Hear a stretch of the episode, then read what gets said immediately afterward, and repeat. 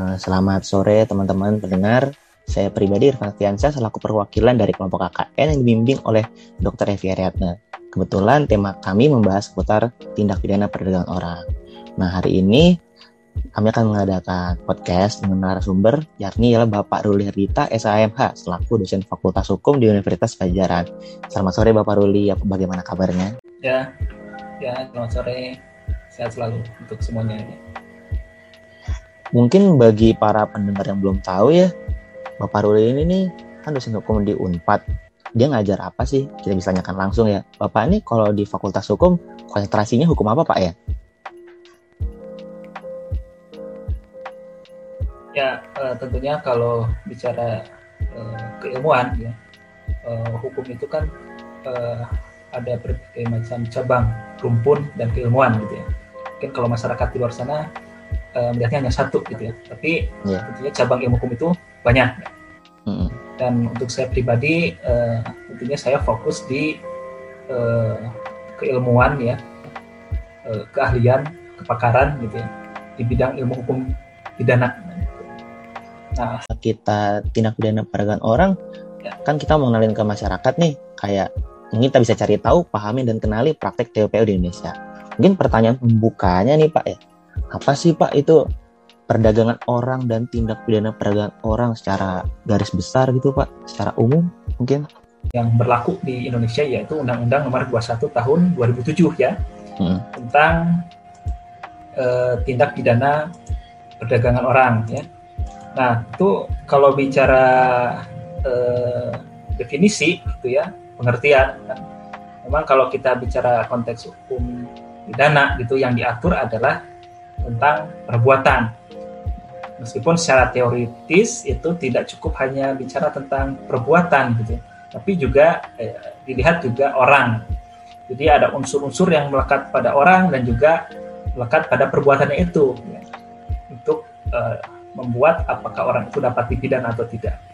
Lalu kembali kepada pertanyaan terkait dengan tindak pidana perdagangan orang, tentu saya harus merujuk kepada uh, peraturan uh, perundang-undangan ya. ya. Dalam hal ini undang-undang tentang tindak pidana perdagangan orang. Nah, di situ kan uh, ditentukan ya yang dimaksud dengan tindak pidana uh, perdagangan orang itu ya biasanya yang definisi itu kan biasanya yang paling pertama ya. Nah, di dalam pasal 1 nah itu ya seperti misalnya setiap tindakan atau perbuatan hmm. baik itu terkait dengan perekrutan, pengangkutan hmm. gitu ya, itu merujuk pada yeah. instrumen ini penampungan, pengiriman, ya pemindahan atau uh, penerimaan seseorang gitu ya. Nah, dengan cara, nah itu kan ditentukan hmm. gitu, di dalam rumusan tersebut ya.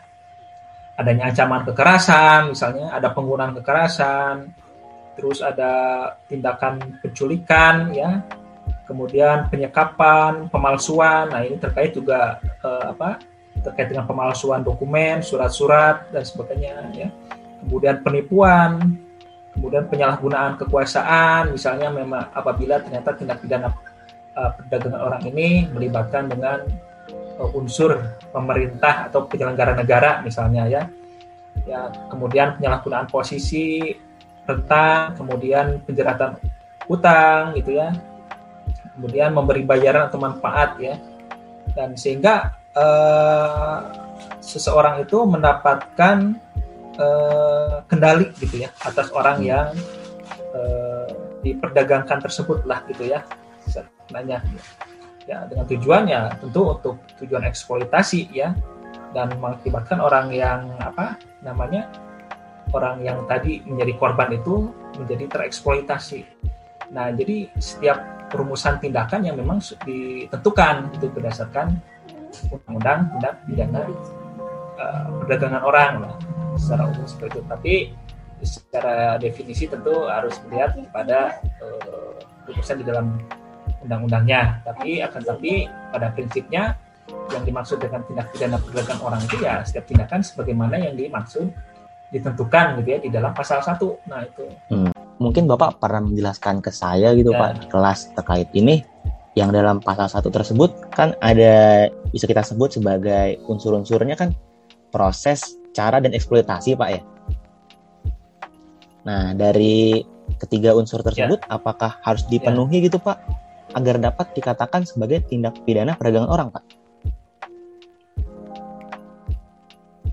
Ya betul, kalau bicara unsur gitu, syarat untuk dapat dipidana dipidananya seseorang atas perbuatan TPPO ya tentunya harus memenuhi unsur-unsur gitu. Hmm. Nah, itu ditentukan di dalam undang-undang TPO ya itu tidak uh, salah satu gitu ya, salah satu unsur gitu ya.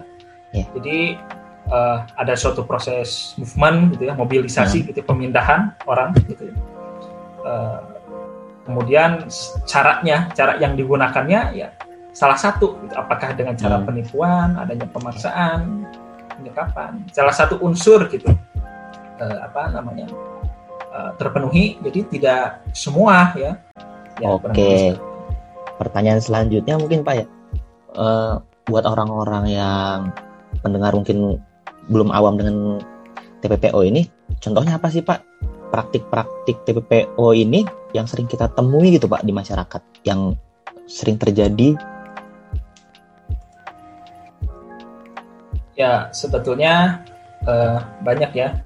Kalau berdasarkan rumusan undang-undang kan itu juga uh, apa namanya sudah ditentukan gitu ya. Hmm. Uh, ini sebagai contoh konkret uh, misalnya dalam hal uh, apa namanya kaitannya dengan pengiriman tenaga kerja gitu ya hmm. nah, dengan tujuan untuk uh, eksploitasi apa yang dieksploitasi ya eksploitasi secara seksual gitu, eksploitasi seksual gitu mungkin pada awalnya ya uh, seseorang yang memang uh, kan banyak latar belakang ya yang latar belakangi seseorang itu terjerumus dalam lingkaran TPPO nah gitu ya nah ini calon korban nah misalnya kan karena memang didorong faktor ekonomi ya, kebutuhan akan pekerjaan nah, gitu ya.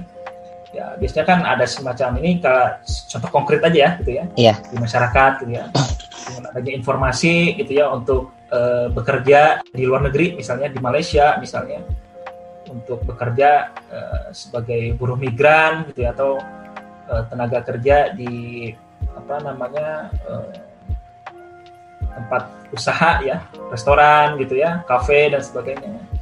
Namun pada faktanya ternyata pada uh, dikirim gitu ya uh, ternyata apa yang mereka terima itu di luar dari apa yang dijanjikan. Kan biasanya ada agen penyalur nah dalam hal ini si agen ini yang uh, apa namanya patut untuk disangkakan atau diduga bahwa ini adalah pelaku dari uh, TPPO gitu ya. Hmm.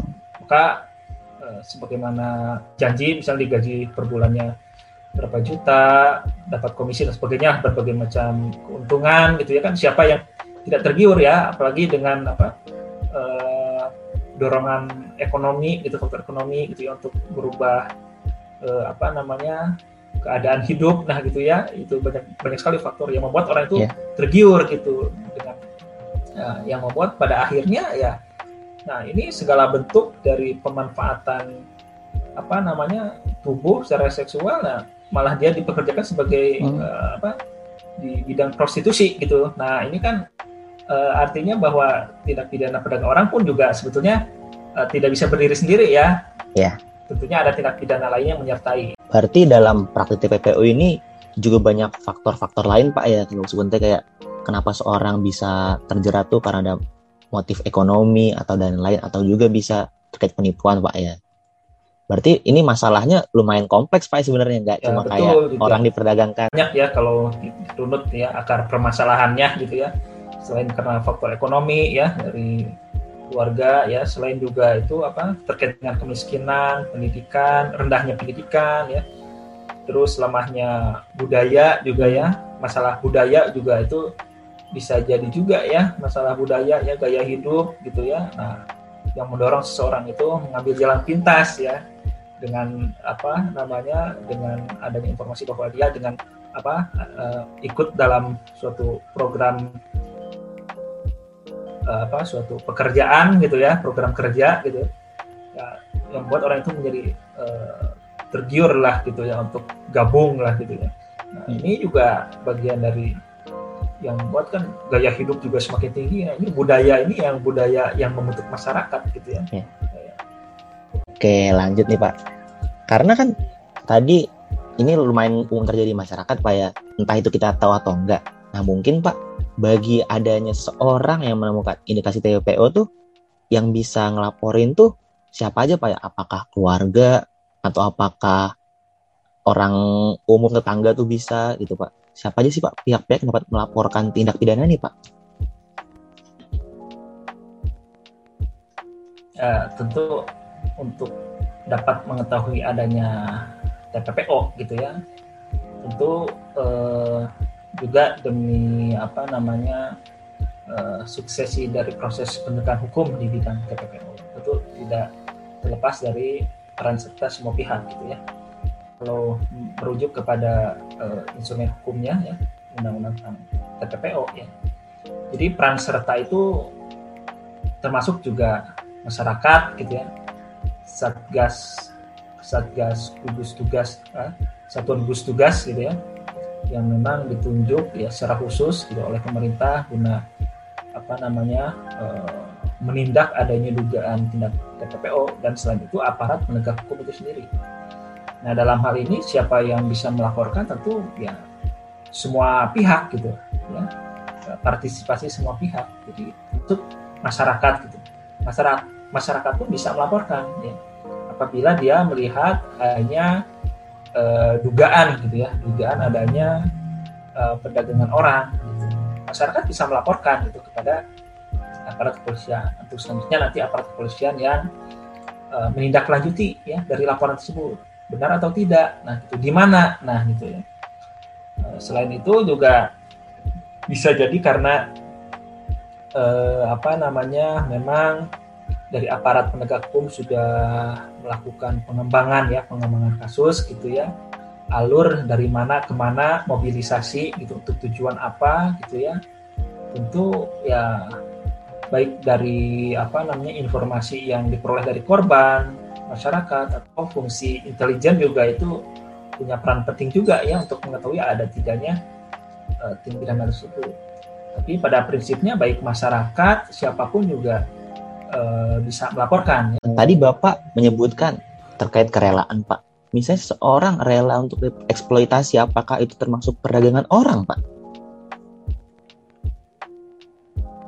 Ya, jadi meskipun orang itu setuju bahwa dia dipekerjakan, itu kalau merujuk kepada undang-undangnya, gitu kan, hmm. itu tidak menghapuskan bahwa orang itu tidak bisa dijerat, gitu. Tidak menghapuskan. Jadi justru meskipun ada persetujuan kerelaan orang-orang yang dipekerjakan gitu ya, ya diperdagangkan gitu ya. Nah itu tidak menghapuskan gitu ya.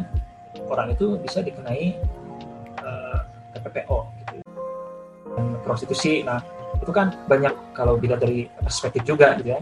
Dari dari perspektif uh, perspektif apa namanya uh, tindak pidana kesusilaan nah itu kan bisa masuk juga gitu. nah, tapi kalau misalnya nah, nanti ditentukan yang mana yang lebih memenuhi unsur-unsur.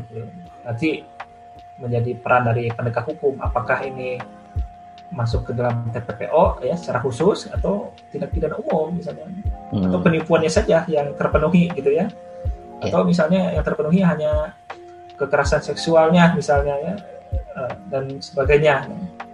Banyak hal lah gitu. Jadi tidak bisa berdiri sendiri tentu ada tindak pidana lain yang menyertai lah. Dan seperti itu mungkin masuk ke pertanyaan terakhir kita Pak ya. Kalau misalnya orang kan tadi Bapak kita eh, udah ngebahas kayak hmm, sebenarnya itu awarenessnya uh, kayak awareness seluruh masyarakat gitu Pak. Berarti semua bisa melaporkan, harus peduli juga. Nah, untuk terkait tempat pelaporan ini ke mana aja Pak? Kan kita kalau umum tahunya kan ke Polri Pak ya, ke kepolisian gitu. Apakah ada lembaga-lembaga lain itu Pak yang bisa menerima laporan mungkin Pak? Ya kalau misalnya pemerintah membentuk satgas khusus gitu ya. TPO nah bisa juga nah gitu ya.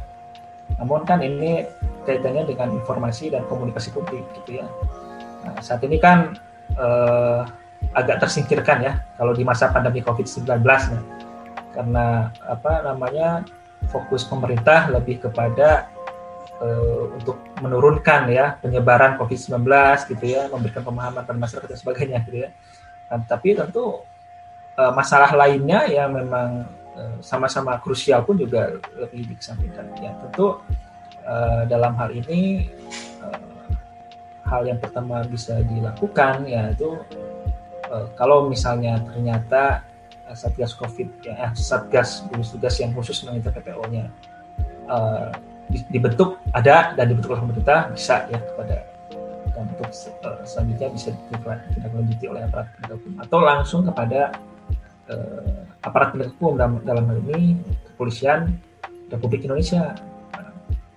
Dengan laporan adanya dugaan gitu ya dugaan adanya tindak pidana perdagangan orang. Namun ya itu dia ya. Jadi makin masyarakat eh, apa namanya tidak memiliki rasa kepedulian tentu akan menjadi sulit juga gitu ya dalam eh, memberantas gitu ya tidak pidana orang. Namun tentu yang perlu dicermati eh, angka atau jumlah kasusnya. Apakah semakin hari mengalami peningkatan gitu ya eh, melebihi dari apa persoalan mengenai COVID-19 gitu ya. Dan tentu ini yang uh, patut dicermati juga nah gitu ya nah, kalau misalnya ternyata demikian maka ya tentu uh, peran pemerintah pun harus lebih fokus juga gitu ya terhadap ya, tidak tidak perdagangan orang ini. Karena kan ini menyangkut harkat martabat ya keselamatan betul, bangsa betul. dan negara ya, ya. Juga gitu ya. Dalam hal ini kaitannya dengan perdagangan orang. Ya secara garis besar seperti itu. Oke, kita mungkin udah di penghujung bicaraan. Mungkin ada pesan atau kesan dari Bapak untuk masyarakat terkait hal ini Pak, tindak pidana perdagangan orang Pak? Ya, tentu dengan kaitannya dengan tindak pidana perdagangan orang, ya diharapkan masyarakat turut untuk peduli ya, terutama ya uh, juga uh, apa namanya bertanggung jawab terhadap keadaan sekitar gitu ya manakala melihat ya adanya dugaan eksploitasi ya yang mengarah kepada TPPO ya. Jadi jangan segan-segan untuk melaporkan. Terlepas dari apakah uh, ternyata uh, apa kondisi tersebut bisa dibuktikan atau tidak gitu ya. Uh, ditemukan tersangkanya atau tidak ya nanti uh, diserahkan kepada aparat penegak hukum biarkan proses hukum itu berjalan sehingga uh, apa namanya yang terkait dengan uh, laporan tersebut bisa ditindaklanjuti. Harapannya masyarakat lebih peduli lah gitu terhadap keadaan sekitar sehingga kalau peduli kan tidak hanya satu persoalan saja tapi semua persoalan juga bisa diatasi gitu ya kalau Betul. misalnya masyarakat uh, memiliki kepedulian lah gitu ya hmm. kurang lebih seperti itu harapannya. Oke, terima kasih atas waktunya dan kesediaannya Pak Ruli. Semoga sehat selalu dan lancar urusannya. Ya, amin. Ya, amin.